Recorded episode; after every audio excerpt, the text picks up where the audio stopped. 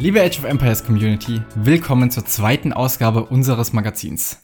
Wir sprechen heute über die Neuigkeiten aus der Age of Empires Welt, zum Beispiel eben der riesigen Ankündigung von Nilly. In unserem Spotlight diskutieren wir diesmal die Map Lombardia und wir erzählen außerdem noch ein paar Neuigkeiten von uns und zum Schluss, wie immer, den Ausblick auf die kommenden Turniere und Events. Viel Spaß mit dieser Folge. Neuigkeiten. Mit einem Prizepool von 100.000 Dollar schreitet eine legendäre Reihe von Age of Empires Turnieren in eine neue Ära voran. Mit diesen Worten kündigte Nilly am 19. Januar an, dass die nächste Iteration der von ihm gehosteten Offline-Events, anders als gewohnt, nicht mehr in Age of Empires 2, sondern Age of Empires 4 und auch nicht mehr in seinem Apartment, sondern im Berliner Gaming-Haus des E-Sports-Clubs Gamer Legion stattfinden wird. Teilnehmen werden da insgesamt acht Spieler. Mit Viper und The Muslim sind zwei davon eingeladen, der Rest muss sich noch qualifizieren. Beginnen soll das Ganze am 5. März und von da an dann eine Woche lang bis zum 13. März andauern. Dieses Turnier ist N4C. Laut Nilly keine wirkliche Bedeutung, sondern das Ganze ist einfach ein Wortspiel mit eben der 4, die halt auch als A gelesen werden kann und demnach gleichzeitig dem alten Titel des Apartment Cups. Und den Namen, so sagte Nilly, möchte er aber nicht benutzen, denn der ist ihm zufolge für Age of Empires 2 Events reserviert. Ja, ich fand das sehr spannende Neuigkeiten. Tatsächlich habe ich sehr nervös darauf gewartet, was Nilly da anzukündigen hat. Denn ich bin ja einer von den Leuten, die fleißig seinen Stream gucken und immer wenn er streamt, dann auch, anders als du, gerne mal in die Stream-Titles und sonst was reinliest. Und er hat was ganz Kluges eingebaut. Er hatte die, zumindest habe ich es mitbekommen, ab dem dritten Tag vor dem Announcement immer eine Zahl einfach in seinen Stream-Title geschrieben, ohne mehr dazu zu sagen. Und dann stand da drei und dann kam dann der eigentliche Stream-Title. Am nächsten Tag zwei und dann der eigentliche Stream-Title. Und bei eins hatte ich dann Nili auch gefragt, hey, ist das vielleicht ein Countdown? Und er so, na, weiß nicht, Emma, du solltest morgen einschalten. Oh, was könnte es dann wohl anderes sein als ein Countdown? Ja, wart's ab. Der Witz war ja, dass für den nächsten Tag auch das Showmatch zwischen Viper und The Muslim anberaumt war. Und es hat halt ausgesehen, als würde der Countdown zu diesem Showmatch führen. Aber dass das Showmatch dann auch gleichzeitig ein Showmatch war für sein Event, es war halt natürlich ein genialer Streich von ihm. Ah, das wusste ich gar nicht. So viel Edge of Empires 4 bekomme ich einfach nicht mit. Aber natürlich, das ist dann sehr passend und dann kommt das natürlich auch etwas unerwarteter, dass dann noch eine weitere Ankündigung dahinter steht. Ich glaube, ich habe es tatsächlich insgesamt erst dann mitbekommen, als ich irgendwo den Aufschrei gehört habe von wegen, dass es jetzt ein Age of Empires 4 und nicht zwei Offline-Event gibt. Ja, das ist ja der große Diskussionspunkt. Age of Empires 2 und Age of Empires 4. Ich nehme da bekanntlich eine sehr neutrale Haltung ein. Ich finde, beide Spiele haben so ihren Ort und ihre Berechtigung, sehe die jetzt nicht in direkter Konkurrenz. Merkt man ja auch zunehmend an den SpielerInnen, die dann so, also beides irgendwie mitspielen können und manche aber dann auch einen deutlichen Fokus legen. Hera zum Beispiel ist ganz stark auf Age of Empires 4 fokussiert, was sich auch bezahlt macht. Der, die Großteil des GL-Teams hat sich immer mehr zurückgezogen aus Age of Empires 4, außer Viper, der noch ganz groß mit dabei ist. Die anderen sp spielen zwar meistens noch mit. Ich glaube, Jordan ist jetzt auch einer, der sich ganz stark auf Age of Empires 2 fokussiert, weil er gemerkt hat, dass wenn er Age of Empires 4 spielt, seine Streamer-ZuschauerInnenzahlen super runtergehen und er da jetzt was machen wollte. Aber an und für sich finde ich das in Ordnung und ich finde auch Nilis Entscheidung vollkommen nachvollziehbar zu sagen, dass er sein, also diesem Ruf nach dem nächsten Nillys Apartment Cup und damit ja irgendwie auch seiner organisatorischen Turnier-Hosting-Skills ein bisschen nachkommen soll, dass er das in Age of Empires 4 steckt. Und man muss aber auch dazu sagen, dass die Planung dieses Turnieres schon sehr früh begonnen haben muss. Merkt man auch daran, dass Viper und Demu gesetzt sind, weil dadurch, dass die waren halt sozusagen die Turniersieger der ersten zwei großen Turniere von Genesis und Steel Series. Und damit war klar, dass die zu dem Zeitpunkt die besten Spieler wahrscheinlich sind. Die da zu setzen ergibt Sinn. Aber wenn man jetzt neuere Turniere mit hineinnehmen würde, dann würde man vielleicht weitere Spieler irgendwie auch noch mit hinzuziehen wollen. Und ich glaube, dass der Zustand, als die Projektplanung begann und dass der Zustand von der Community und von den SpielerInnen als Nilly dann auch die Einladung rausgeschickt hat, ein bisschen anderer war als jetzt noch. Wie genau meinst du das mit anderer? Ich glaube, von dem, was ich gesehen habe, sinken ja die Spielerzahlen von Age of Empires 4 eher wieder. Genau das meine ich auch. Also ich glaube, Nili hat dieses Turnier geplant. Es ist jetzt reine Spekulation, Ja. muss man ja dazu sagen. Ich habe null. Ich habe das einzige, den einzigen Indikator, den ich habe, ist die Tatsache, dass Viper und Demu ge- eingeladen sind. Ja. Und ich vermute, dass das zu dem Zeitpunkt passiert ist, als Age of Empires 4 halt völlig durch die Decke ging und die ganzen SpielerInnen auch aus den anderen RTS-Games eingestiegen sind und es eine riesige SpielerInnenzahl gab und einfach sehr klar ersichtlich war, dass sich im Moment alle für Age of Empires 4 interessieren und Age of Empires 2 so ein bisschen hin hinunterfällt. Und ich glaube, das ist der Ausgangspunkt gewesen, der mit zumindest ei- reingespielt hat in den Gedanken bei Nini, dass er Age of Empires 4 wählt und nicht Age of Empires 2. Denkst du denn, dass er das mittlerweile anders entscheiden würde, wenn er jetzt noch mal die Wahl hätte und nicht alles schon geplant wäre? Nö. Ich glaube, Nili ist vorausschauend genug, um das richtig einschätzen zu können. Und es ist ja jetzt nicht so, dass Age of Empires 4 auf einem absteigenden Ast ist. Ja. Es ist nur so, dass der Hype ein bisschen abgenommen hat. Und es ist aber auch davon auszugehen, dass Age of Empires 4 wieder populärer wird, wenn das Balancing endlich mal richtig ist und es nicht so viele frustrierende Dinge gibt. Und dann werden die SpielerInnenzahlen auch wieder steigen. Insofern ist das, glaube ich, schon vorausschauend und sinnvoll, dass er das getan hat. Ich finde nur an dem Statement und das, was du ja jetzt auch schon so ein bisschen angedeutet hast, Nili schließt ja nicht unbedingt aus, dass es ein Nillys Apartment Cup 4 geben wird, in dem Age of Empires 2 gespielt wird. Und in seinem Erklärungsvideo, das er auf seinem YouTube-Channel ge gegeben hat, sagte er, in einer idealen Welt, ja, so ganz utopisch gedacht, mit genug Ressourcen, dann würde er am liebsten beides machen. Ja, klar, ergibt ja Sinn. Ich glaube, die Entscheidung wäre schon die gleiche. Ich glaube nur, dass die Rahmenbedingungen vielleicht ein klein wenig anders wären, was das Timing und was die geladenen SpielerInnen angeht. Ich bin ja in Age of Empires 4 nicht so drin, aber ist das Spiel nicht mittlerweile sogar in einem besseren technischen und balancemäßigen Zustand, als es das damals wahrscheinlich war? Ja und nein. Es ist halt so, dass sich die ersten Metas herausgebildet haben und die Zivilisationen sind mittlerweile bekannt. Ganz am Anfang war es noch recht offen. Da konnte, dann gab es noch viel herauszufinden. Es gab immer wieder neue Strategien. Es hat sich immer eine Minimeter herausgebildet und dann gab es einen mini kurzen Balance Change, zum Beispiel bei den Franzosen. Und dann hat sich doch schon wieder ein kleines bisschen verändert. Und da war das alles noch so nicht so richtig absehbar. Und mittlerweile hat sich einfach verfestigt. Und es ist klar, was geschieht. Und es ist klar, die Mongolen sind völlig broken und können das Spiel kaputt machen mit ihrem Tower Rush. Es ist absolut unfair und unspielbar, wenn es die Leute machen. Und dann gibt es noch einen Bug mit den, was nicht ein richtiger Bug ist, aber was halt nicht so gut ist, ist dieses Animation Canceling, was dafür sorgt, dass die Elefanten einfach wahnsinnig schnell Gebäude zerstören können und so weiter und so fort. Und das macht das Spiel halt ganz schön kaputt. Und diese Dinge waren ganz am Anfang noch gar nicht so bekannt und waren vor allen Dingen nicht so bekannt, dass sie die ganze Ladder kaputt machen. Deswegen ist die Ladder gerade überhaupt nicht aussagekräftig, außer unter den Pros, die sich halt untereinander dazu verabreden, genau diese Dinge nicht zu tun. Ich erinnere mich an eine Übertragung von Nili, da hat er gespielt und dann im Chat, bevor das losgeht, kommt man mit dem Gegner in eine Lobby und er hatte noch reingeschrieben No Mongols, glaube ich, und hat dann aber Mongols gepickt, weil der Gegner nicht geantwortet hat, weil er Angst davor hatte, dass der Gegner genau das macht, was halt, wovor gerade alle Angst haben. Und dann hat er aber sich entschuldigt, dass er Mongols gepickt hat und hat gleich noch gesagt, dass er nicht Tower rushen wird, weißt du? Ja. Und das ist halt, das ist ja kein, das war am Anfang Das- nicht der Fall. Ja, das ist halt einfach kein Zustand. Nee, überhaupt nicht. Und dann gab's ja jetzt das Update, weil Relic und das Studio, das Entwicklerstudio, jetzt für eine relativ lange Zeit im Urlaub waren und das Spiel tatsächlich nicht gepatcht hatten, auch nicht gehotfixt hatten. Man kann natürlich sagen, klar, Urlaub ist schon wichtig für so ein Team, aber andererseits ist der Zustand, in dem sie das Spiel dagelassen hatten, echt nicht in Ordnung gewesen. Und äh, gerade angesichts der Tatsache, dass da so große Turniere auch stattfinden, über die wir auch heute ein bisschen quatschen werden. Und dann kam der erste große Patch. Und auch da empfehle ich natürlich Nilis Einschätzung.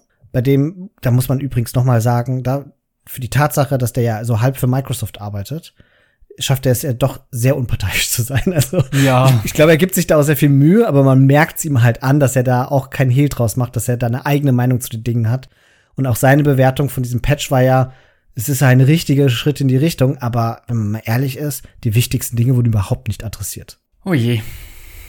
Bin irgendwie auch ein bisschen froh, dass ich damit nicht so viel zu tun habe. Ja, aber es ist auch interessant. Also du musst bedenken, die Pros gerade in den Turnieren, die machen diese Dinge nicht so. Also das Mongol Tower Rushen wird schon gemacht, aber das war also in einem Teamturnier zumindest gibt es dann auch eher noch Möglichkeiten, wie man dem ein bisschen entgegenwirken kann. Plus man kann dann eben auch selbst Mongos picken. Und die Turniere waren schon so gestaltet, um diesem Problem ein wenig entgegenzuwirken. Und ich habe mir auch das Handbuch durchgelesen und ich bin sehr zuversichtlich, dass bis zu dem Zeitpunkt, an dem NAC stattfinden wird, dann im März, dass bis dahin einige Probleme gelöst sein werden und Nili hat Insiderwissen. Ja. Und er würde dieses Turnier nicht zu einem Zeitpunkt stattfinden lassen, wo noch offen ist, ob nicht diese groben Fehler wenigstens beseitigt werden würden. Ja, er sagt ja auch in seinem Video, dass er berechtigte Hoffnung hat, dass es bis dahin alles besser wird und wer, wenn nicht er, sollte sowas wissen als Veranstalter. Von daher denke ich auch, bis dahin wird es schon passen und selbst wenn nicht, kann man ja die Regeln dahingehend gestalten, dass sowas nicht vorkommt und dass das Ganze dann fair ausgeht. Also ich finde das jetzt für mich persönlich halt bisschen schade, dass es jetzt zumindest absehbar kein NSC gibt. Da hätte ich mich drauf gefreut. Aber natürlich soll gerade Nilly machen, was er möchte und was ihm Spaß macht, damit da eben im Endeffekt auch ein Turnier bei rauskommt, wo er als Host mit Leidenschaft dahinter steht und was ihn auch begeistert und sowas merkt man ja. Und dementsprechend, wenn gerade seine Leidenschaft bei Edge of Empires 4 liegt, dann natürlich dann dieses Turnier. Und auch wenn ich da jetzt nicht so drin bin, werde ich mir da auf jeden Fall mal einiges von angucken. Denn die Spiele, die ich bisher immer so gesehen hatte oder wo ich es mal kurz verfolgt habe, waren schon recht spannend immer. Nur bin ich halt nach wie vor noch nicht so wie im zweiten Teil eben da drin, dass ich genau verstehe, was da geschieht. Ja. Also ich stelle noch mal eine völlig unfundierte These auf. Ich glaube, N4C, also dieses Age of Empires 4 Turnier von Nindy, wird ihm mega den Auftrieb geben. Weil innerhalb der Age of Empires 4 Casting Community, da haben sich jetzt schon so, gerade mit Leadercore, so ein paar Leute herausgestellt, die jetzt so die großen Caster sind. Und Nili ist da so ein kleines bisschen untergegangen, weil er zwar ab und zu co-castet, aber auf seinem eigenen Kanal, wenn er da was macht, dann sind es relativ wenige Zahlen. Und ich glaube, wenn er sich hier als Veranstalter gut anstellt, und das wird Nili garantiert, insbesondere da es ja noch professioneller sein wird als beim letzten Mal mit dem großen Budget, muss du überlegen, 100.000 sind nur der Price Pool. Die ganzen Leute werden ja. eingeflogen, versorgt, du willst nicht wissen, wie viel Geld dahinter steckt. Das Ganze verwaltet Nili. Wenn das professionell funktioniert, auch mit dem Observer und allem, dann wird Nili plötzlich ein großer Player, auch bei Age of Empires 4 und kann damit auch Lobbyist werden für Age of Empires 2 wir denken ja immer an, falsch rum. Wir denken ja immer, wie viele Leute von Age of Empires 2 wechseln zu Age of Empires 4.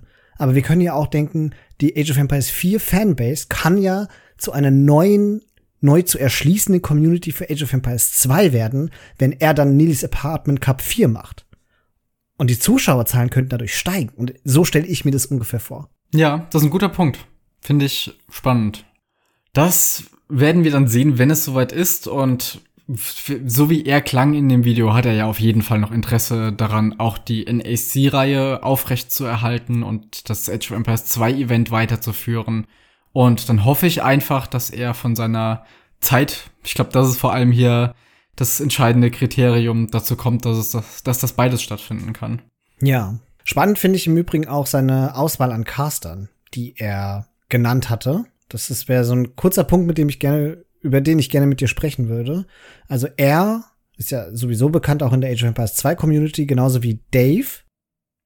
Dave ist aber halt in dem Fall schon spannend, dass der dabei ist, mhm. weil Dave selbst mir nie mit Age of Empires 4 aufgefallen ist in den letzten Wochen und Monaten auf seinem eigenen Kanal, sondern eigentlich durchgängig Age of Empires 2 gespielt und gecastet hat bisweilen dann hier und da mal irgendwelche Szenarios und dann halt seine Community Games, die verrückten. Aber Age of Empires 4 habe ich bei ihm noch nie gesehen.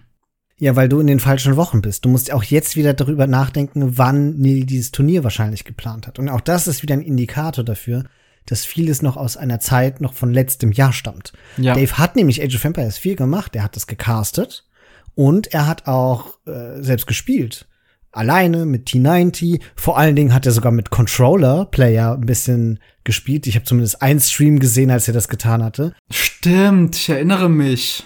Es ist nicht so, dass Dave sich nicht ein bisschen auskennt, aber er kennt sich halt nur ein bisschen aus. Es, vermutlich wird er wie alle professionellen Caster halt nochmal seine Hausaufgaben machen müssen und sich komplett in Age of Empires 4 reindenken, weil deine Beobachtung, was die vergangenen Wochen angeht, ist komplett richtig. Da ist er halt mit seinem eigenen Turnier gerade, dem Wandering Warriors Cup, beschäftigt und ist voll in Age of Empires 2 wieder zurück. Aber genau das macht ja die Auswahl von Dave interessant. Und ich hätte mir gewünscht, dass Nilly sich im Nachhinein tatsächlich Leadercore dazu holt, der, wie ich finde, mit Age of Empires 4 eine wahnsinnige Professionalisierung mit sich gebracht hat.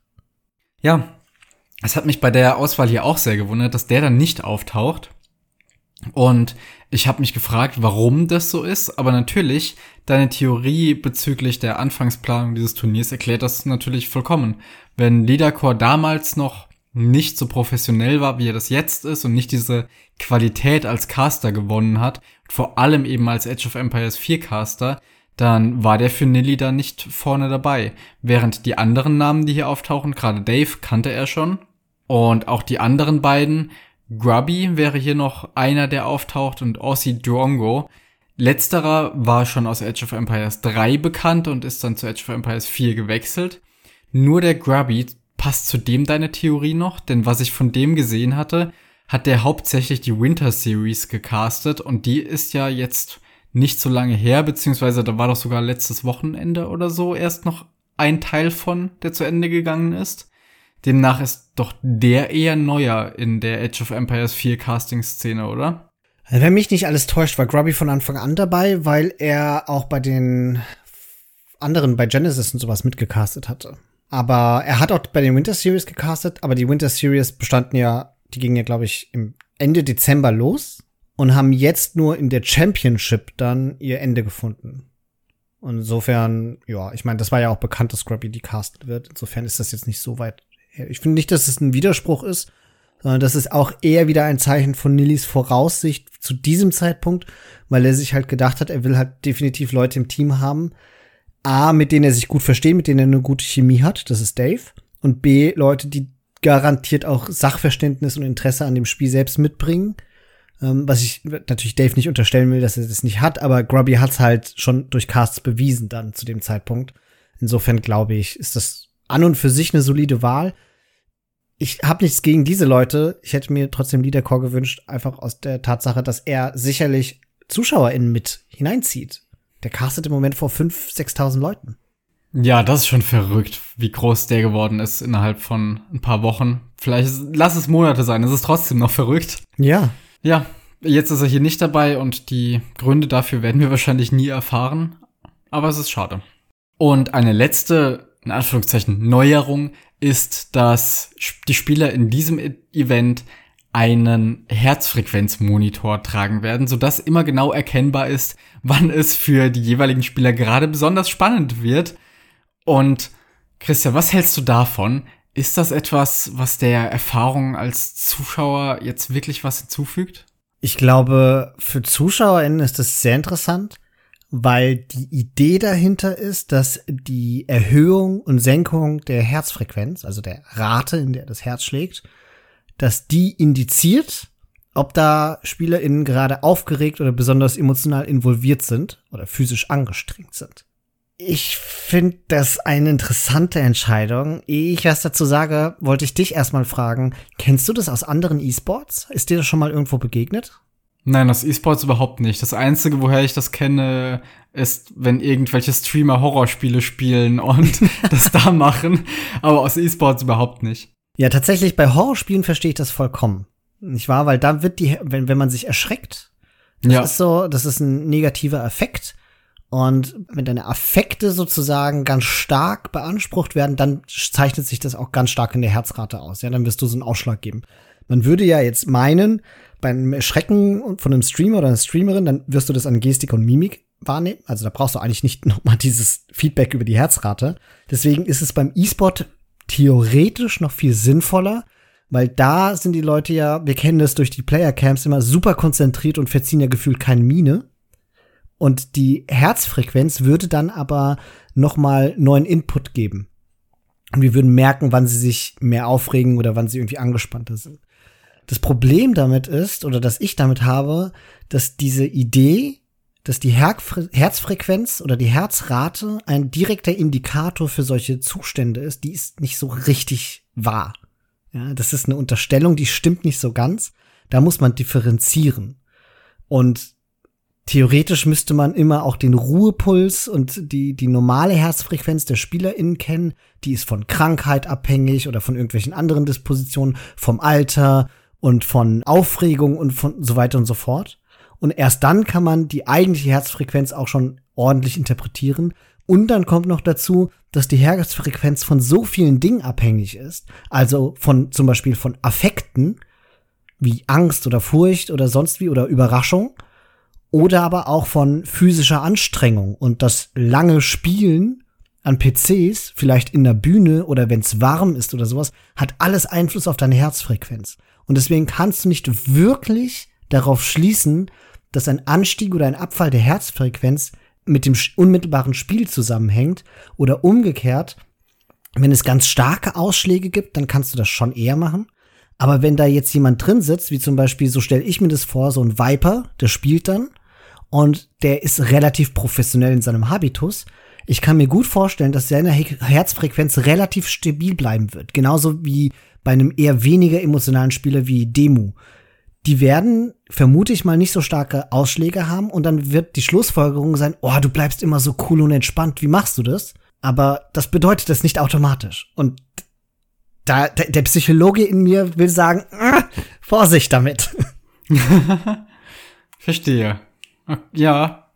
Ich bin mal gespannt, wie sich dann tatsächlich auswirkt, insofern, dass man da als Zuschauerin überhaupt viel erkennt. Also, wie du gesagt hast, es wird viele Spieler geben, bei denen man da überhaupt nichts sieht, weil die einfach so professionell sind und das so gewohnt, dieses Gefühl in dieser Situation zu sein von solchen kompetitiven Spielen, wo das dann im Einzelfall überhaupt keinen Unterschied mehr macht, mhm. ob das Spiel ein bisschen spannender wird von außen betrachtet.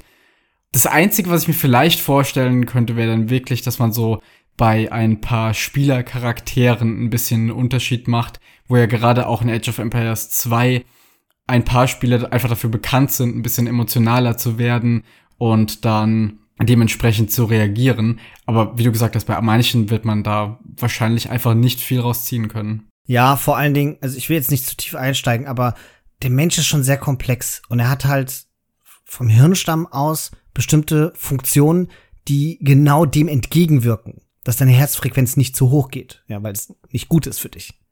Und das ist eigentlich natürlich. Und wenn du jetzt Leistungssport betreibst, ja, dann geht deine Herzfrequenz auf jeden Fall hoch. Und wenn du dich super stark erschreckst, tut sie das auch. Aber in einem Turnierspiel, wo du Dinge antizipierst und nicht richtig überrascht werden kannst, vermute ich, dass die Effekte nicht so stark sind. Aber ich lasse mich auch von einem besseren belehren und Nilis Experiment wird da sicherlich unterhaltsam sein. Sehen wir es als ein Experiment, genau. so, und damit denke ich, genug zu N4C, oder? Damit ja. wäre, glaube ich, alles gesagt. Aber du hast ja noch ein paar weitere Neuigkeiten mitgebracht. Und zwar ebenfalls aus der Age of Empires 4 Welt. Genau. Sprechen wir als erstes über die Winter Series. Wir hatten sie vorhin schon angesprochen. Mal eine kurze Zusammenfassung, damit man weiß, was so geschehen ist. Die Winter Series 2 hat Marine Lord im Finale gegen Vortex gewonnen und im den Winter Series 3 ist das gleiche Finale passiert, also wieder zwischen den zwei gleichen Spielern und auch da hat Marine Lord gewonnen. Und das ist so ein Indikator, wo ich gedacht hatte, hm, wenn Nili das vorhergesehen hätte, dann hätte er wahrscheinlich Marine Lord eingeladen. Und diese Winter Championship, also das Finale, für das man sich auch über diese Winter Series qualifizieren konnte, das fand jetzt vor kurzem statt, am 22. und 23. Januar, also am vergangenen Wochenende. Im Magazin Nummer 1 berichteten wir bereits darüber, wie diese Winter Series und Championship zusammenhängen. Ganz grob gesagt, kann man die Winter Series eben als Qualifikationsrunden verstehen und die Championship als das eigentliche Finale. Und ich muss sagen, ich habe die so ein bisschen verfolgt, nicht vollständig, bei weitem nicht vollständig, habe aber immer wieder reingeguckt und habe gemerkt, dass da schon sehr äh, tight das Schedule war und viele Spiele gespielt wurden. Immerhin waren das 64 SpielerInnen, die dann tatsächlich teilgenommen hatten und sich über diverse andere Age of Empires 4 Turniere, über das Ladder und sonstige Qualifier dann eben qualifizieren konnten. Und einige Pros kennt man eben, die auch schon in den Vorgängerturnieren mitgespielt hatten. Von Age of Empires 2 waren da dabei Hera, Kasva, Viper, Doubt, Kapoch, Running, Bra, Vivi, Wodka und Stone Please. Zumindest sind es die, die man am ehesten noch kennt. Ich glaube, Demon Sheep war auch noch dabei, den müsste man eigentlich auch kennen. Und dann noch die ganzen aus den anderen Spielen wie Marine Lord, Lucifron Mister, The Muslim, Vortex, I Am Magic und Beastie. Die könnte man jetzt auch von den ganzen Teamspielen kennen, die vor kurzem noch stattgefunden hatten. Und am Ende wurde es richtig spannend. Äh, Viper hat es tatsächlich ins Halbfinale geschafft, ist dort auf Marine Lord getroffen. Marine Lord hat ihn aber besiegt und kam damit ins Finale. Und auf der anderen Seite kamen Hera und Wham 01 ins Halbfinale. Und ich kannte Wham 01 überhaupt nicht, habe ich ehrlicherweise noch nie gehört, aber ich bin jetzt auch nicht so ewig tief in dieser Age of Empires 4 Community drin, aber was sehr überraschend war, war, dass Wham Lucifron zuvor in 2 zu 0 besiegt hatte. Und Lucifron ist einer der besten Spieler, zumindest wenn man sich so die Turnierperformances anguckt. Und Hera hat wiederum Wham 3 zu 0 besiegt, ist ins Finale gegen Marine Lord gekommen und hat sogar das Event am Ende gewonnen. Hera hat diese Winters Championship gewonnen. Und das war, glaube ich, ein Preispool von 20.000 Dollar. Das ist sau ordentlich und richtig, richtig stark von Hera. Ja, der ist ja aus Age of Empires 2 auch weitestgehend ausgestiegen, zumindest für den Moment. Aber es scheint sich bezahlt zu machen. Also, und ganz schön. Also einerseits monetär und andererseits aber auch einfach so, was die Ergebnisse angeht. Er ist wirklich einfach extrem gut geworden in Age of Empires 4. Ja, also sein Stream ist auf jeden Fall sehr gut besucht. Ich würde aber jetzt nicht sagen, besser als vorher. Also der Punkt, an dem Viper Twitch verlassen hatte, hatte ja Hera einen riesigen Aufstieg gegeben und ich glaube, da hat er insgesamt mehr ZuschauerInnen, als er es jetzt mit Age of Empires 4 hat. Ich meinte vor allem wegen der Price Pools, weil es da halt in Age of Empires 4 gerade so viel mehr ja. zu holen gibt als im zweiten Teil. Das ist richtig. Ich glaube aber auch im Wandering Warriors Cup ist er dabei. Er ist nur bei dem Masters of Kotra 2 wird er nicht dabei sein. Ja. Ja, also ich habe auch letztens gehört, er spielt auch nach wie vor Age of Empires 2, nur eben nicht im Stream. Aber mm. scheinbar ansonsten, also so off-Stream eben noch. Ja, zum Spaß halt. Finde ich ja auch eine respektable ja. Entscheidung. Auf jeden Fall. Also, man muss ja mal, kurzer Exkurs, aber man muss auch dazu sagen, Hera hat's echt nicht leicht gehabt. Dadurch, dass er gefühlt der meistgeguckte Streamer auf Twitch wurde, wurde er halt täglich so genervt vom Chat, die wissen wollten, warum spielt er nicht Age of Empires 2? Und wenn er Age of Empires 2 gespielt hat, wurde er genervt mit, warum spielt er nicht Age of Empires 4? Er konnte es halt niemandem recht machen. Selbst ich war genervt vom Chat. Es war grauenhaft. Also den hat's übler erwischt als alle anderen. Klar, wenn man so viele ZuschauerInnen hat, dann was will man tun? Also irgendwie endet es immer so. Und das ist ja auch in allen Streams immer so wenn du irgendein Spiel lange spielst, machst dann was anderes, wird immer gefragt, wann gibt's mal wieder das, warum nicht jenes. So, zum Schluss zu den Neuigkeiten von der Age of Empires 4 Pro League. Im Magazin Nummer 1 berichtet mir bereits über das Konzept von Age of Empires 4 Pro League. Das komplette GL-Team hatte sich tatsächlich aus den AOE 4 Pro Leagues Turnier zurückgezogen. Nilly hatte, ich glaube, in einem Stream oder in einem YouTube-Video, ich weiß nicht mehr genau, erklärt, dass die Motivation innerhalb des Teams nicht so hoch war.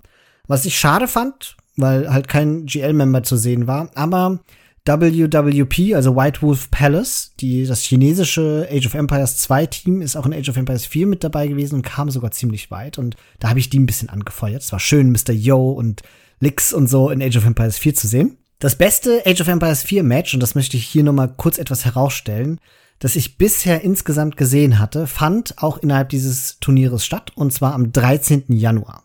Das war Spiel 2 zwischen Beastie and the Strelboras, ein fürchterlicher Name.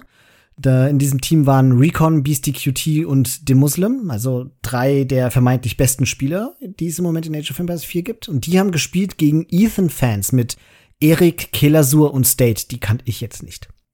Gespielt wurde auf Danube River auf diesem Spiel 2 und es kam zu einem Wunderwettrennen. Etwas, das man in Age of Empires 2 ja nicht so kennt, aber in Age of Empires 4 durchaus geschehen kann. Ethan-Fans bauten ihr Wunder knapp eine Minute früher als Beasties Team.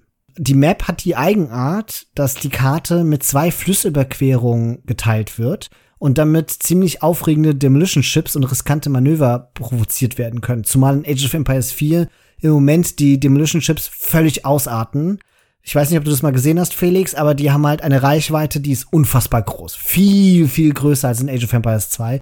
Und du kannst damit Gebäude sprengen und riesige Haufen Einheiten kaputt machen. Ja, das habe ich sogar schon gesehen. Und das war natürlich besonders nervenkitzelerregend dort, das zu sehen. Und es gab auch einige echt tolle Demo-Shots. Aber die Wunder waren gebaut, der Timer senkte sich und es wurde zu einem richtig heftigen Tauziehen entlang dieser Flussüberquerung. Das kannst du dir, Felix, vorstellen, wie bei deinen geliebten Paradox-Spielen, wo dann man erkennen kann, wie so die Truppen sich so, dieser Balken sich hin und her bewegt. Nur, dass es hier kein Balken war, sondern die Einheiten entlang dieser Flussüberquerung. Es war ein Ringen wirklich um jeden Zentimeter Land. Und lange Zeit sah es dann auch so aus, als könnten die Ethan-Fans ihre Gegner lange genug zurückhalten und dann bauten sie auch noch Wälle um das Wunder und überall ihre Produktionsgebäude hin. Aber eineinhalb Minuten, bevor der Wunder Weltwundertimer abgelaufen ist, gelang es dann Beasties Team tatsächlich die Verteidigung zu durchbrechen. Und dann begann ein fantastisch großer Push über die ganze Karte. Eineinhalb Minuten hatten sie Zeit, bis zum anderen Ende der Karte zu gelangen, Welle niederzureißen, die gegnerische Verteidigung zu durchbrechen. Und oh mein Gott, die, das, Ethans Team hat dann versucht, alles, Dorfbewohner, den letzten Rest ihrer Truppen irgendwie dem entgegenzustellen. Die Sekunden liefen runter und nur wenige Sekunden vor dem Ende gelang es Beasties Team tatsächlich, mit einem völlig unaufhaltsamen Push alle Verteidigungsanlagen und das Wunder zu zerstören. Die Belagerungswaffen wurden immer mehr dezimiert, aber die Ritter kamen durch und hauten und torchten das Gebäude. Und ganz kurz vor Schluss haben sie es tatsächlich geschafft. Sie haben das Weltwunder zerstört und konnten dann mit ihrem Weltwunder überlegen.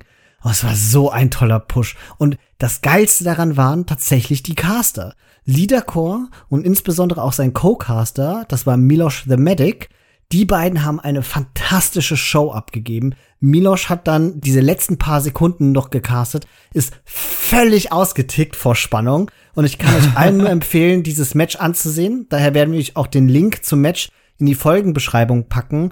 Das wird das YouTube-Video von Leadercore sein und wir haben das so gemacht, dass das Match sozusagen zu Beginn von Match 2 beginnt. Wenn ihr die ganze Series sehen wollt, dann fangt ihr halt von vorne an. Ah, das werde ich jetzt auch mal gucken, nachdem du mir das so beschrieben hast. Es klingt spannend und ich freue mich drauf, den Milosch mal wieder zu hören. Den kenne ich noch aus Rainbow Six Zeiten. Ja, ich fand's voll interessant. Ich habe noch nie was von dem gehört. Und als ich dann ihn zusammen mit Leadercore gesehen habe, die wunderbar funktioniert hatten, musste ich direkt erstmal gucken, wer das ist. War verwirrt, weil ich dachte, okay, das, der hat Shooter-Erfahrung. Das sagt er auch ein oder das andere Mal im Stream. War aber mega kompetent. Also der kannte sich richtig gut aus. Hast sehr stark gemerkt, dass es ein professioneller Caster ist, der weiß, wie man sich informiert und der das auch getan hatte. Und dann sah ich, dass er Rainbow Six gecastet hat und musste direkt mal Bescheid geben und du meintest, den kenne ich. Ja, aber der spielt tatsächlich auch gerne Strategiespiele. Zum Beispiel hat der auch zu Rainbow Six Zeiten immer mal wieder erzählt, dass er gerne Hearts of Iron 4 spielt und dann gewinnt man natürlich bei mir direkt Sympathiepunkte. und das war's mit den Neuigkeiten zu Age of Empires. Spotlight. Im Spotlight nehmen wir uns diesen Monat eine Map vor, die uns schon länger begleitet und die natürlich neben Arabia nicht nur zu einer unserer Lieblingsmaps, sondern auch einer sehr treuen und vor allem auch sehr effektiven Begleiterin in Turnieren geworden ist. Lombardia. Und wie auch beim letzten Mal möchte ich das Spotlight diesmal auch beginnen mit der Beschreibung aus dem Spiel. Eine Handvoll Städte auf gegenüberliegenden Enden einer verschneiten Landschaft müssen teilen, handeln und sich koordinieren, um ihre Gegner zu besiegen. Christian, wusstest du, dass Lombardia eigentlich verschneit ist? Ich glaube, wir haben beide diese Mod, dass der Schnee weg ist. Aber mir war das nicht klar, bis ich die Beschreibung gelesen habe. Mir auch überhaupt nicht. Ich höre das zum ersten Mal. Ich muss aber auch zugeben, wie ich jetzt diese Beschreibung von dir gehört habe, Gilt das nicht für jede einzelne Map, was da gesagt Schon, wird? Schon, das ist sehr nichtssagend. sehr generisch. Naja. An unser erstes Lombardia-Spiel habe ich sogar noch ganz grobe Erinnerungen. Und zwar haben wir ziemlich schnell erkannt, wie die Map aufgebaut ist, aber damals die vollkommen falschen Schlüsse daraus gezogen. Wir haben nämlich gesehen, dass man selbst mit dem eigenen Team sehr dicht beieinander startet und das gleiche meist bei maximaler Distanz über die Karte hinweg auch für die GegnerInnen gilt. Dazwischen gibt's eben vereinzelt Hügel, Holz, Stein und Gold. Dieses Ganze ist ein Setup, das sich alleine schon wegen der großen Distanz gut dafür eignet, sich zu teamwallen und einfach zu boomen. Und das war damals auch unser Plan. Wir wollten schnell ins Castle Age kommen, uns dann die Karte sichern und die Ressourcen für uns nehmen. Und es stellte sich dann schnell und auch insbesondere jetzt in der Retrospektive heraus, dass wir genau die Mitte zwischen den beiden effektiven Strategien getroffen haben und damit selbstverständlich komplett untergegangen sind in dem Spiel. Wir haben das ganze Gold von daheim verbraucht, aber ja, um unsere Feinde damit nur minimal zurückzudrängen und konnten dadurch nicht genug gewinnen. Dementsprechend endete das Spiel irgendwann mit Stonewalls, wenig effektiver Verteidigung, da uns das Gold ausgegangen ist und wir auch keine Map Control hatten. Ja, wir hatten einfach mit viel zu wenig Effizienz unsere ganzen Ressourcen verbrannt, weil unser wirtschaftlicher und auch technologischer Vorteil gegenüber unseren aggressiver spielenden Feinden noch nicht groß genug war.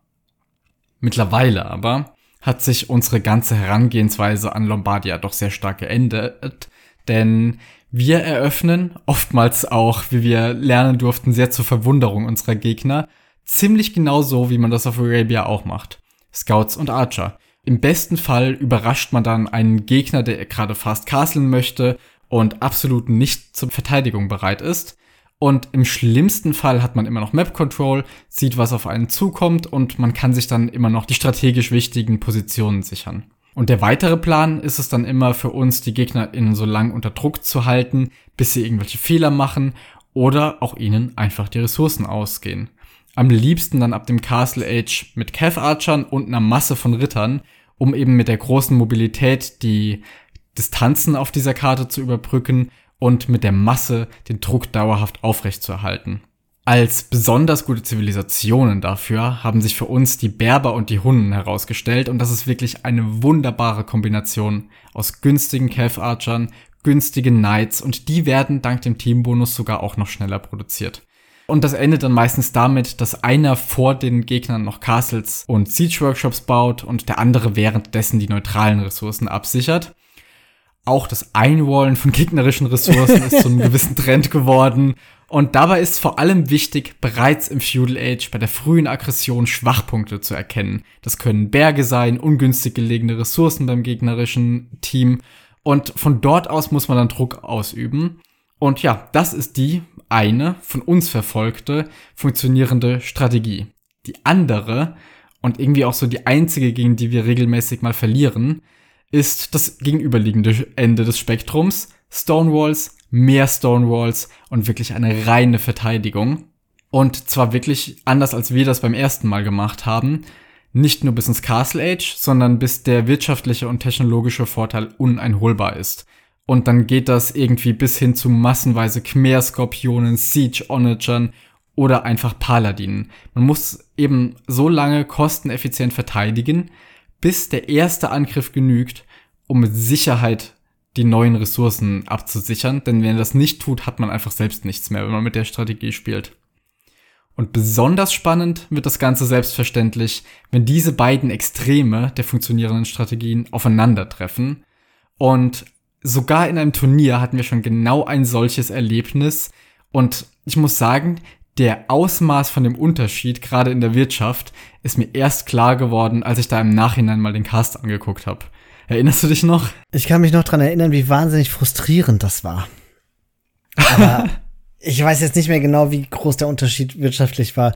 Es ist unfassbar schrecklich, wenn man alles dafür tut, irgendwo einzudringen und es doch nicht schafft, die Mauern zu durchbrechen, weil man auf eine Quadrilliarden Skorpione trifft. Es ist einfach grauenhaft.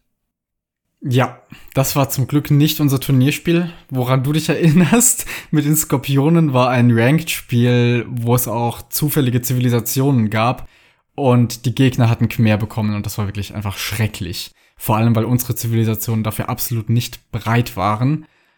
Aber wirklich meine schönste Lombardia-Erinnerung ist dieses eine Turnierspiel aus den AOE-Leagues, wo wir auch da ständig mit unserer Kavallerie außen rumgeritten sind, um die gegnerische Basis nicht so richtig reinkamen.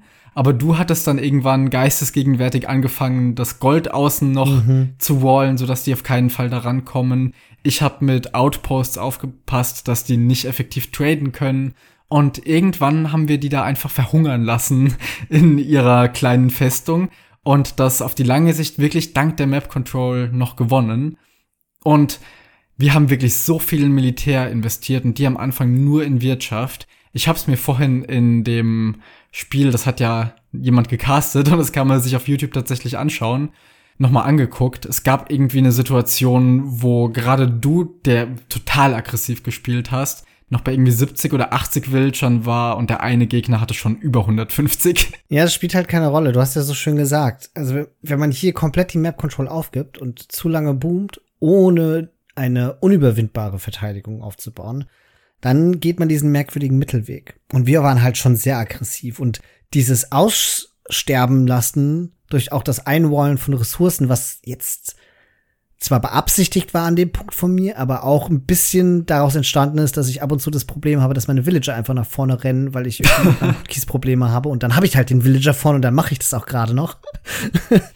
das, ah, das war schon cool. Aber ich erinnere mich dran, dass auch im irgendwie hat mir doch im Gespräch danach noch mal über das Einwollen der Ressourcen gesprochen, oder? Ach nee, ich glaube, es war ein YouTube-Kommentar von genau diesem Cast. Irgendwo wurde es jedenfalls thematisieren und es wurde dann auch so halb zu einem Winning Move, weil wir sie schlichtweg nicht aus ihrer Base herausgelassen hatten. Ja. Also gerade diesen Cast, glaube ich, werde ich auch entsprechend mit einem Timestamp noch zu dem Lombardia-Spiel noch verlinken. Ja. Und es ist doch so kontraintuitiv auf einer Map, die laut Beschreibung ja auch schon so ein bisschen zur Eigenart hat, dass man wahnsinnig weit vom Gegner entfernt ist. Dass man dann mit Archern auch öffnet und spielt. Nicht wahr? Das ja. überrascht unsere Gegner regelmäßig. Ich frage mich jedes Mal aufs Neue, ob wir durch den Überraschungseffekt gewinnen oder weil das tatsächlich so gut ist. Aber irgendwie funktioniert das tatsächlich wegen dieser Map Control, weil es im Zweifel eben so viele Ressourcen gibt, die unsicher sind, wenn man sie sich nicht früh sichert. Und das merken wir ja auch immer selbst, wenn es ausnahmsweise mal passiert, dass wir diejenigen sind, die irgendwie angegriffen werden, wie schnell einem auf dieser Map die Ressourcen ausgehen können. Ja. Und ich glaube, es hängt auch mit der Hunnenwahl zusammen, weil bekannt ist, dass Hunden keine Arps haben und man dementsprechend davon ausgeht, dass der ja nicht anfangen wird, Archer zu bauen, sondern dass der von Anfang an boomen möchte und dann in Cav Archer gehen wird. Ja, und die Frage ist dann nur noch, boomt der bis in die Imperialzeit oder boomt er oder versucht er schnell ins Castle Age zu kommen und haut dann die Cav Archer raus? Aber dass da jemand mit Archern zusammen mit ganz vielen Scouts aufkreuzt, das ist dann eher schon überraschend. Und ich meine, wie oft geschieht es, dass der Gegner das mit uns macht? Ganz, ganz selten nur. Ja, das stimmt. Aber auch oftmals, glaube ich, einfach dadurch, dass wir immer schneller und aggressiver spielen. Wir lassen es einfach nicht so weit kommen. so gut es halt geht, ja. Aber wir sind auch gut geworden, viel besser auch als auf anderen Maps, die Map zu scouten und nach Reliquien zu suchen und auch nach strategischen Punkten. Ich erinnere mich regelmäßig daran, wie wir einfach völlig unabgesprochen auch die Castles auf die Hügel setzen, die meistens auch gut dazu sind, auch schon Gold- und Steinvorkommen halbwegs gut abzusichern, weil es dann doch in der Mitte recht hügelig sein kann. Und wir, wir können uns schon, ohne uns direkt absprechen zu müssen, über die Map so ein bisschen verteilen und uns dann große Teile sichern. Der Schlüsselpunkt ist dann halt, wenn der Gegner doch schafft, unserem ersten initialen Push zu widerstehen, dann im Nachhinein auch noch Trade aufzubauen, obwohl uns schon die ganze Map gehört. Ja, Jetzt habe ich mal noch so ein bisschen als Überlegung hier mitgebracht, ein paar weitere Zivilisationen und auch Zivilisationskombinationen, die ich interessant finde. Wir spielen ja letztlich doch immer das Gleiche, aber man kann ja zumindest mal über andere Zivilisationen reden. Ich finde, Cav Archer sind was ganz Essentielles für diese Karte, aus meiner Sicht als Archer-Spieler, weil die Distanz so groß ist und man nur so die Mobilität richtig nutzen kann. Deswegen steht, auch weil es eine meiner Lieblingszivilisationen ist, natürlich Tataren ganz vorne auf meiner Liste.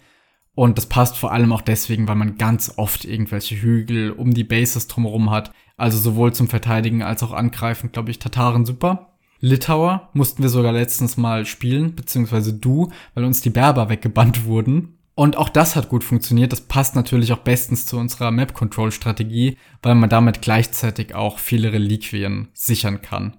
Dann Khmer hatte ich vorhin schon genannt, das ist auch so eine Boom-Zivilisation, wenn man es eher defensiv spielen will. Und die Belagerungswaffen von denen, gerade die Skorpione, sind halt wirklich nicht zu verachten, wenn man die mal massenweise bekommt. Ähnliches gilt für Burgunder und Böhmer, die ja auch beides von ihrer Wirtschaft her sehr starke Zivilisationen sind.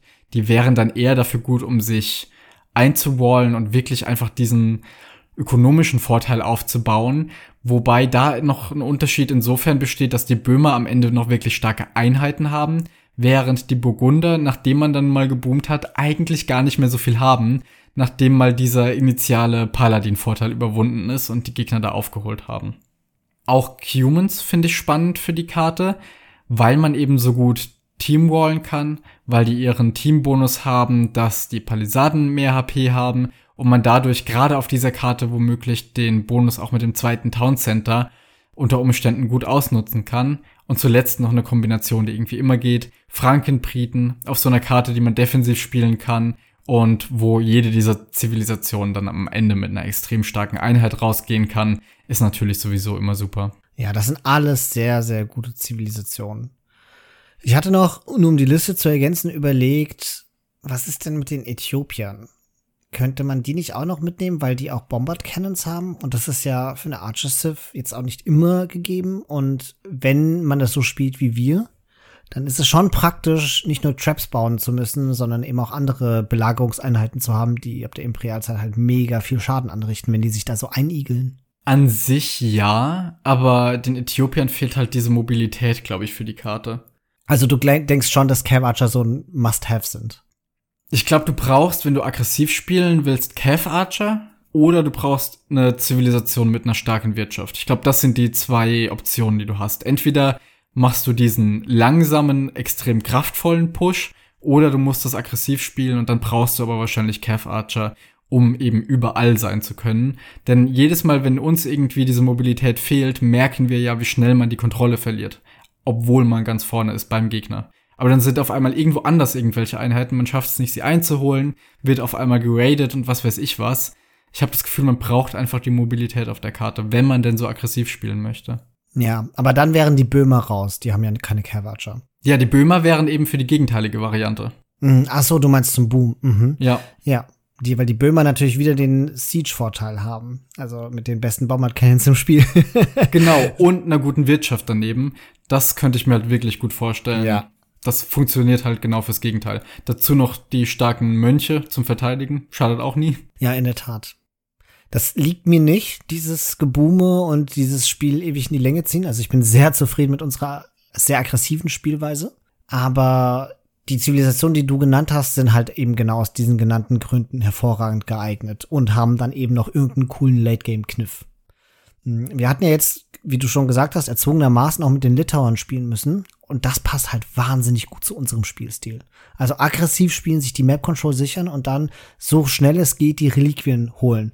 Denn ich hatte jetzt bisher die Erfahrung gemacht, wenn wir das probiert hatten und es, wir die Map Control auch hatten, sind eigentlich vier Reliquien sicher. Drei sind nämlich immer über die Karte so verteilt mit großen Abständen. Eine meist relativ zentral, die anderen eher zum Kartenrand hin. Und dann gibt's eine, die hat man safe, weil die hinter der eigenen Base spawnt. Und eine, die kriegt man garantiert nicht, weil die hinter der gegnerischen Base spawnt. Aber man braucht sowieso nur vier, um den maximalen Litauer-Bonus mit dem Attack-Bonus zu bekommen. Und wenn man das so aggressiv spielt, also mit den Litauern auch plant zu machen, dann finde ich es besser, so zu spielen wie wir und Feudal Aggression zu machen, statt zu Fast Castlen, weil der Gegner wahrscheinlich auch Fast Castlen möchte und es dann schwieriger sein wird, die Reliquien zu sichern, als wenn man vorher schon die Map Control hat. Ich glaube, deswegen hat das auch beim letzten Mal so gut funktioniert bei uns, obwohl das eben nicht unsere Wunschkombination war. Ja. Ansonsten noch auffällig auf der Map, was uns aber auch erst kürzlich so richtig aufgefallen ist, gerade am Anfang beim Wallen, es scheint immer eine, ich sag mal, offenere Seite zu geben beim Team Wallen. Also einer von uns sagt immer, ach ja, hier eine kleine Palisade, da drüben noch ein Stück und dann bin ich fertig und der andere immer so, boah, ich muss mein halbes abgebautes Holz aus dem Dark Age jetzt hier in diese Wall investieren, weil das oftmals so auf einer Seite ungleichmäßig offen ist. Und das scheint aber auch irgendwie ein Muster zu sein. Das passiert jedes Mal, wenn man darauf achtet. Ja, zumindest sehr zuverlässig. Ich habe jetzt noch nicht bemerkt, dass wir gesagt haben, uh, beides super leicht zu wallen. Ja, und beides super offen scheint auch nie zu passieren. Und das bedeutet, wenn man tatsächlich versucht zu teamwallen, was sich ja, wie du schon sagtest, hier recht stark anbietet, dadurch, dass die TCs so nah beieinander sind, also die äh, verbündeten TCs, da ist es dann sinnvoll, dass derjenige, der weniger zu wallen hat, dann auch noch ein bisschen rüber auf die Seite des anderen wallt, wenn es denn irgendwie geht, damit er oder also damit das Teammate, das viel zu wallen hat, direkt schon auf der weit entfernteren Stellen beginnen kann. Das sind so Detailabsprachen, die aber nützlich sein können. Man muss aber auch ein Gefühl dafür bekommen, wo man jetzt was pinkt und wie man die Woodlines, die meistens vor der Base dann auch mal spawnen, ansagt. Wenn da zwei nebeneinander sind, sollte man noch mal mit dem Scout genau gucken, dass man auch wirklich kein Loch drin hat. Genau. Und um unser Spotlight hier noch mit einer kleinen, eher lustigen Anekdote zu beenden. Ein ganz typischer Satz immer bei uns aus dieser Map ist, äh, ist das mein Bohr? Kann ich das nehmen? Denn dadurch, dass man so dicht beieinander spawnt, passiert es, dass oftmals ein bisschen unklar ist, wem welche Ressourcen gehören. Da gibt es Boars, die für jeden passen würden. Da gibt es Goldhaufen, die irgendwie zu einem einzelnen verschmolzen sind. Bären ist manchmal auch nicht so klar, was da jetzt wohin gehört. Und ganz oft passiert es, dass meine Villager dann, ich gehe ja am Anfang immer früher auf Gold als Archer-Spieler, wenn sie an meinem Gold nicht mehr so richtig Platz finden, einfach zu dem von Christian gehen, weil das ist ja auch nur zwei Meter weiter weg. Genau. Und das kann tatsächlich zu einem langfristigen Problem werden, wenn man das nicht ein bisschen managt. Was ähnliches gilt auch für eine Woodline. Wir haben ja schon etabliert, dass es eine sehr offene Seite gibt und eine sehr stark geschlossene. Das heißt, der Spieler, der die geschlossene Seite hat, sollte nicht die Woodline nehmen, die wahrscheinlich die einzige sichere Woodline ist vom anderen Spieler, sondern sich des anderen Holzes bedienen, damit der offenere Spieler länger was von dem Holz hat. Und mit dem Gold muss man genau das Gleiche machen. Ja, da muss man schon drauf aufpassen, dass man sich gegenseitig das Gold lässt für den Fall der Fälle, dass mal die Ressourcen knapp werden, damit dann nicht ein Spieler oder eine Spielerin am Ende mit wenig Ressourcen dasteht. Und damit, denke ich, hätten wir Lombardia einmal umfassend geklärt. Neues von uns. Wir haben heute zwei Themen mitgebracht, über die wir ein bisschen sprechen möchten, indem wir so ein bisschen unsere eigene Performance und unsere eigenen Age of Empires Erfahrungen reflektieren. Wir hatten die Ehre, für AOE2 Germany ein Geburtstagsevent zu casten. Das war unsere erste echte Live-Casting-Erfahrung auf Twitch. Und dann sprechen wir auch noch mal über unsere Performance in der 2v2-Liga, auch von der AOE2 German Liga. Und mit diesem Thema fangen wir doch am besten auch gleich wieder an. Wir sind mittendrin. Wir hatten jetzt, glaube ich, drei Wochen hinter uns, also drei Spiele gespielt und ich glaube, das vierte kommt demnächst, oder? Täusche ich mich? Ja, diese Woche noch. Also nein, ich täusche mich nicht. genau. Und bisher haben wir ein Clean Slate. Wir haben jedes Spiel gewonnen. Also nicht nur jedes Match, sondern auch jede Partie selbst. Wir haben völlig ungeschlagen. Und jedes Mal Lombardia gespielt, wohlgemerkt. Und wir haben immer Lombardia gespielt, ja. Das und die zweite Map sucht sich dann immer der Gegner aus. Das Prinzip ist relativ simpel. Und zwar gibt es keine Bands, sondern man pickt sich einfach eine Home Map und der Gegner pickt sich eine Home Map und die zwei werden auch gespielt. Und wenn es eins zu eins ausgeht, gibt's halt einen Unentschieden. Dafür gibt's einen Punkt. Für 2 zu 0 kriegt man zwei Punkte. Und wenn man kein Spiel gewinnt, kriegt man halt keinen Punkt. Und das ist ein sehr simples Spiel. Und dann wurde im Vorfeld halt einfach eine Liga erstellt mit den verschiedenen SpielerInnen. Das ist eine komplett große Gruppe nach Schweizer System. Und hier treffen also auch Teams ganz unterschiedlichen ILOs aufeinander. Und wir hatten das Glück, in Anführungszeichen, eher im höheren Segment eingeordnet zu sein. Ich glaube, es gibt zwei, drei Teams, die ungefähr auf unserem ILO sind. Dann gibt es noch über uns ein Team, das deutlich stärker als alle anderen Teams sind. Und die Teams, die anderen Teams sind dann eben schlechter als wir, zumindest auf dem Papier. Und in unseren Ergebnissen spiegelt sich das ja auch so ein bisschen wieder. Und ich glaube, die erste Runde war schon so, dass wir gedacht haben, ja, okay, die waren wirklich äh, deutlich schlechter als wir. Und ab der zweiten Runde und jetzt auch gerade in der dritten Runde hatten wir schon echt ein paar interessante Spiele. Ich erinnere mich in der zweiten Runde an den epischen Moment auf Team Islands, der Home des gegnerischen Teams, äh, wo das gegnerische Team auch Spanier gepickt hatte. Und was war die zweite Civilization? Malay, glaube ich. Malay, da haben wir schon bei der Civ-Wahl gedacht, alles klar, der Spanier wird fast Castle und Castle Drop machen wollen. Und so kam es dann auch. Und wir haben panisch unsere Insel abgesucht und geguckt, wo ein solcher Castle Drop geschehen könnte. Natürlich geschah es auf meiner Seite, weil da relativ viel unbebautes Stück Land war. Und wir hatten es in allerletzter Sekunde festgestellt, haben den Castle Drop verhindern können und dadurch das Spiel für uns gewonnen. Das war eine richtig, richtig spannende und coole Erfahrung, zumal wir vorher auf Wasser ziemlich dominiert hatten. Wir hatten wirklich durchgängig, jetzt gerade in den letzten beiden Wochen, sehr gute Spiele in dieser Liga und es macht sehr viel Spaß, vor allem, weil man danach immer noch mal schnell mit dem Gegnerteam kurz auf Discord hüpft und dann kann man sich noch mal ein bisschen austauschen, fragen, warum an diesem Spiel jetzt diese und jene Zivilisation gewählt wurde, ob es da einen Plan dahinter gab oder ob das nur zur Verwirrung diente. Ich finde das sehr schön, wenn man dann all die Fragen klären kann, die man sich auch im Ranked manchmal stellt und dann eben keine Antworten bekommt. Ist toll, sich dann nochmal unterhalten zu können nachher. Ja, also bisher waren alle Gegner in sehr fair sehr sportlich und ich wurde auch kein einziges Mal gelähmt. Ich weiß gar nicht, ob es in den Regeln verboten ist, Felix, aber irgendwie scheint das hier gang und gäbe zu sein, nicht gelähmt zu werden. Und ich hoffe, du hast bisher auch noch nicht gelähmt. Ich habe tatsächlich auch noch nicht gelähmt. Nein. Wahnsinn. Ich glaube, das liegt aber auch sehr viel daran, dass eben nicht die Standard-Maps gespielt werden oder zumindest, es ist schon Standard-Maps, aber dass eben nicht jedes Mal zum Beispiel Arabia gewählt wird, denn auf Lombardia zum Beispiel, also da zu lamen ist schon ein bisschen abenteuerlicher. Oh ja. Und da musst du ja echt mit deinem Bordern über die halbe Map, ja, über die ganze Map in dem Fall ja tatsächlich drüber. Das ist eine riesen Distanz, die du da gut machen musst. Und gerade wenn man jetzt nicht irgendwie eine APM von 100 hat, dann braucht das schon ganz schön viel von der eigenen Aufmerksamkeit, da das Board zurückzuholen. Das kostet dann wahrscheinlich meistens mehr, als es einem bringt. Von daher, es lohnt sich oftmals gar nicht. Auf Team Islands Layman ist ja sowieso noch mal ein Stunt, der, der ganz was eigenes wäre. Deswegen, alleine deswegen schon weniger. Was ich aber besonders interessant finde und was wir jetzt beide auch bisschen beobachtet hatten bei uns, ist, dass wir gegen stärkere Gegner in diesen Liga-Formaten, wenn wir mal an so, solchen Turnieren teilnehmen, deutlich besser abschneiden, als wir es im normalen Ladder machen.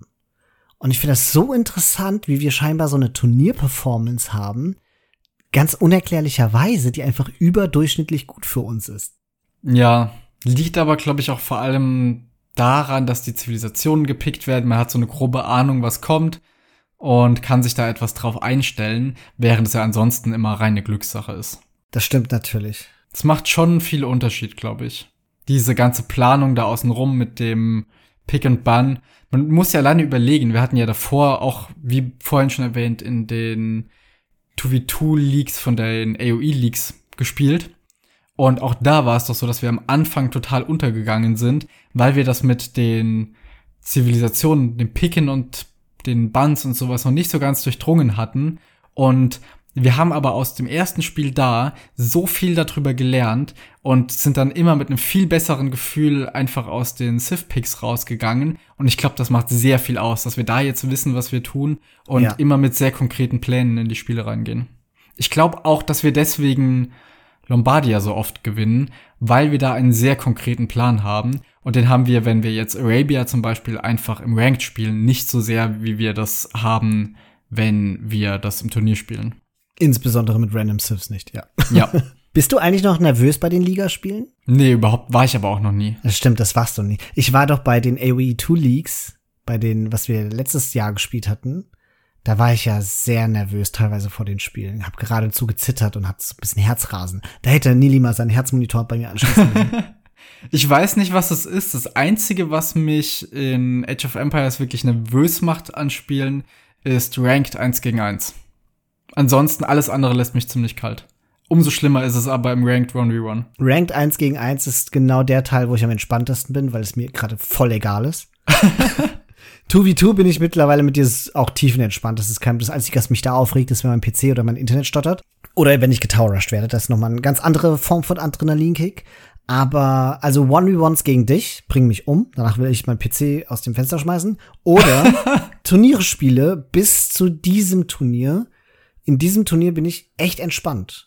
Ich weiß nicht, wie es jetzt gegen unser nächstes Team sein wird, wo ich sehr stark erwarte, in Grund und Boden gestampft zu werden. Ja, umso mehr kann man da ja entspannt sein, ohne Erwartungshaltung. Aber ich glaube auch, ja, so, mein, so niedrig wie meine Erwartungshaltung da ist, sollte das Ganze unproblematisch sein. Und ich freue mich regelrecht darauf, dass ich in mir so diese Entwicklung gemerkt hatte, im Vergleich zum letzten Jahr, dass ich einfach sehr viel entspannter bin und dadurch auch noch mehr Spaß an solchen Turnieren habe. Ja, mir machen diese Turniere auch wirklich unfassbar viel Spaß. Ich habe letztens zu dir schon geschrieben, ich brauche mehr davon in meinem Leben.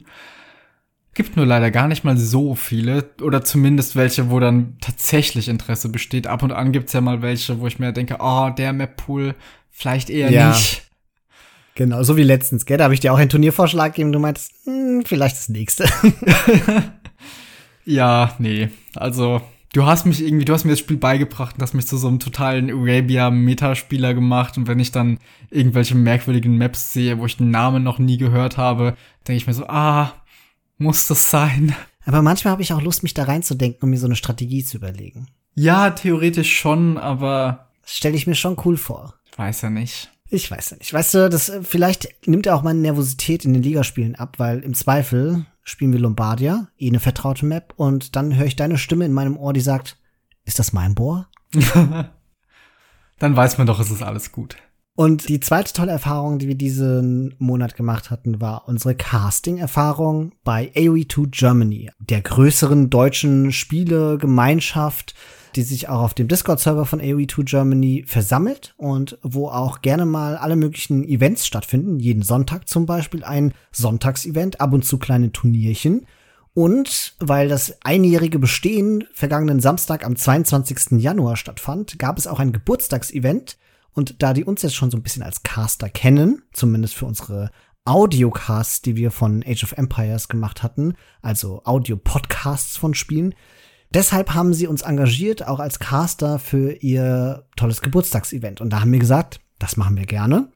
Und ich war maximal aufgeregt, geradezu puh, schauderhaft aufgeregt, zumal ich hier noch OBS steuern musste und es meine erste OBS-Erfahrung war und es der erste echte Twitch-Stream war mit Webcam, mit einer größeren Anzahl an ZuschauerInnen als die, die ich in meinem persönlichen Freundeskreis kenne. Und mein Gott, es hat erstaunlich gut funktioniert, auch wenn es am Anfang technische Probleme gab und organisatorische Probleme gab.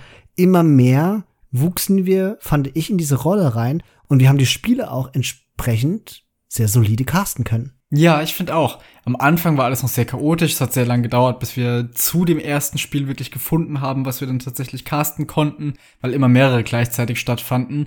Und wir haben mit sehr viel Erfolg ausgerechnet zuerst mal die zwei, drei rausgepickt, wo es Probleme gab, bis wir dann das gefunden haben, was wir tatsächlich casten konnten. Dann musste ich mich sehr umgewöhnen von unseren Audiocasts, nicht alles zu beschreiben, was ich vor mir sehe, weil die Leute ja. sehen das ja eh.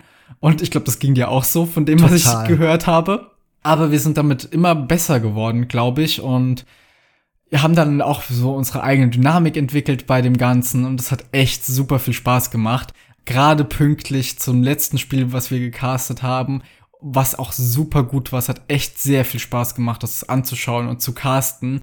Gerade da waren wir dann, glaube ich, auf dem Fach auf dem Höhepunkt und es hat einfach den ganzen Abend super viel Spaß gemacht, aber es war auch extrem anstrengend. Mega. Ich bin danach nahezu ins Bett gegangen. Also, ich dachte noch, komm, jetzt spielst du noch irgendwas Entspannendes oder so, setz dich an die Playstation. Aber nee, ist also, es hat nur für die Switch im Bett gereicht, mehr nicht. ja, aber also das Feedback war schon positiv, was ich so mitbekommen hatte. Und es hat total Spaß gemacht zu sehen, wie der Chat so mitläuft. Das ist ganz eigenartig, hätte ich gar nicht gedacht aber immer mal so einen Seitenblick auf den Chat zu gucken und zu merken, dass da tatsächlich Leute so ein bisschen mitfiebern und ihr, ihr, ihre, ihr eigenes Team anfeuern oder so. Hat sich irgendwie gut angefühlt, als wäre man wirklich ein Teil von so einer schönen Community, die so ein bisschen zusammenhält. Ja, war toll, da wirklich drauf eingehen zu können und unsere Streamversuche bei uns im eigenen Stream waren ja immer dann mit Delay, weil wir meistens unsere Teamspiele in den Ligas mal gecastet hatten und dann funktioniert das im Chat nicht so richtig, man ist angespannt. Aber genau da, das, das war super, mit denen ein bisschen zu reden zu können. Es hat wirklich sehr viel Spaß gemacht. Freue mich schon aufs nächste Event. Ich muss es nur noch abschalten für Leute, die unseren Cast zugucken, zu beschreiben, aus welcher Himmelsrichtung die Einheiten da kommen. Es ist so eine unnötige Information, aber ich habe ständig ja. gesagt, aus dem Osten, aus dem Norden und oh nein, das ist ja kein Audiocast. Wie krass das in mir drin war. Ich habe das, glaube ich, auch ein bisschen schneller abgeschaltet bekommen. Viel besser hast du das gemacht. Irgendwann habe ich das dir zwischendurch noch mal gesagt, so nebenbei. Und dann wurde es aber auch besser. Ja, ja, ich habe da echt so ein paar Nudges von dir benötigt. Aber ja, insgesamt sehr positive Erfahrungen und wie gesagt, freue mich sehr drauf, das nochmal machen zu können, auch wenn es super anstrengend war. Und ich denke, zumindest wenn, wenn sie tatsächlich das so gut fanden, wie sie es uns gesagt haben, dann, dann werden wir das sicher auch nochmal machen dürfen in einem der nächsten Monate. Aber erstmal können wir doch jetzt mal gucken, was im Februar so ansteht. Der Turnierausblick für den Februar. Die Turnierlage im Februar sieht nicht ganz so gut aus. Das klingt, als würdest du das Wetter anmoderieren. tu ich ja auch gewissermaßen. Für Age of Empires 4 gibt es tatsächlich gar keine nennenswerte Ankündigung, zumindest nicht für den Februar. Wir hatten ja schon über N4C von Nili gesprochen, das ist aber ein Turnier für den März, deswegen wird es dann in der nächsten Magazinfolge dazu ausführliche Informationen geben. Für Age of Empires 2 gibt es zwar einiges, aber vor allem eher viele von kleineren Streamern organisierte Turniere, was aber auch bedeutet, ich wende das jetzt mal positiv, dass es viele Gelegenheiten für SpielerInnen wie uns gibt, ja, so im Mid-Elo-Bereich und teilweise sogar Low-Elo-Bereich, Achtung, äh, mal ein bisschen kompetitiv zu spielen und Turniererfahrung zu sammeln. Und wir geben euch hier den Überblick und fangen mit dem einzigen großen Turnier an. Wandering Warriors Cup, das 1 gegen 1 Turnier mit nomadischen Karten. Wir berichteten in Magazin Nummer 1, hat am 5. und 6. Februar die Finaltage. Zu sehen wird das Ganze sein auf Daves und auf T90s Kanal. Felix, wie viel hast du von diesem Turnier eigentlich mitbekommen? So mittel, aber ich hatte auch im letzten Magazin bereits angekündigt, dass ich das erst so gegen Ende richtig verfolgen möchte. Aus dem gleichen Grund, was wir auch damals besprochen hatten, wie King of the Desert, wo es irgendwann einfach zu lang wurde und ich möchte mir meine Aufmerksamkeit für die letzten, für die wirklich wichtigen Spiele sparen. Ja, ich bin tatsächlich gespannt, wer es ins Finale schafft. Die üblichen Verdächtigen, wie zum Beispiel Yo, sind auf jeden Fall noch mit dabei. Und mein Eindruck von den Spielen, die ich bisher gesehen hatten, war, dass sie unheimlich unterhaltsam sind. Insbesondere, weil Dave halt auch echt eine witzige Art und Weise hat, die zu casten. Der blüht ja auf in diesen Settings, wo alles nicht metamäßige ist, macht dann so absurde Vorschläge und die passieren dann auch noch teilweise. Ich musste immer wieder einfach lachen. Habe ich bisher noch nicht mitbekommen. Hoffentlich passiert das dann auch noch, wenn ich dann mit voller Aufmerksamkeit dabei bin. Und für die T90-Fans, ich würde sagen, ungefähr die Hälfte der Spiele schaltet Dave auch T90 noch dazu. Da muss man nicht auf Facebook gehen. Ich weiß, da sträuben sich ja so einige. Ihr kriegt dann den vollen, alten, oldschool Dave T90-Genuss.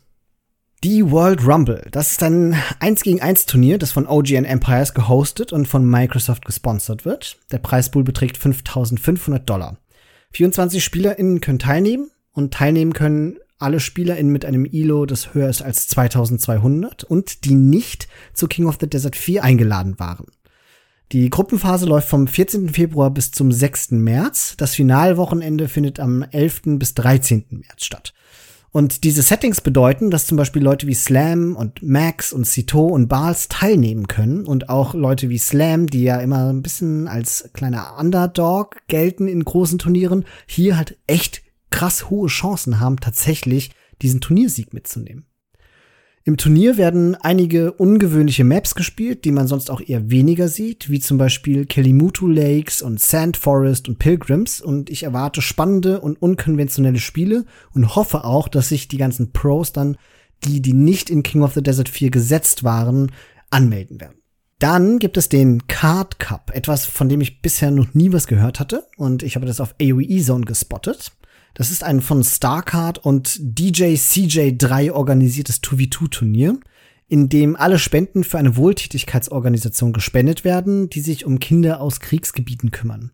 Das Turnier richtet sich an niedriges bis mittleres ILO, daher wird es vier Divisionen geben, nämlich einmal zwischen 800 und 1050, zwischen 1050 und 1300, zwischen 1300 1550 sowie 1550 bis 1800 ILO. Das finde ich ist eine sehr coole, differenzierte Spannweite, die es zumindest halbwegs garantiert, mal abgesehen wahrscheinlich von dem zweiten Bereich zwischen 1050 und 1300, wo, glaube ich, die Unterschiede sehr stark sind, dass es halbwegs faire Matchups geben wird. Es gibt sogar ganz kleine Gewinne, aber nur zwischen 10 und 25 Euro. So ein Mini-Incentive, aber das wird definitiv ein Turnier sein, in dem es darum geht, Spaß zu haben und in dem es darum geht, so ein bisschen Turniererfahrung zu sammeln auf ganz unterschiedlichem Level und vor allen Dingen Spenden zu sammeln für einen guten Zweck. Gespielt werden auch hier eine ganze Reihe von Maps, zum Beispiel Socotra, Team Islands, nomadische Karten und Hyper-Random.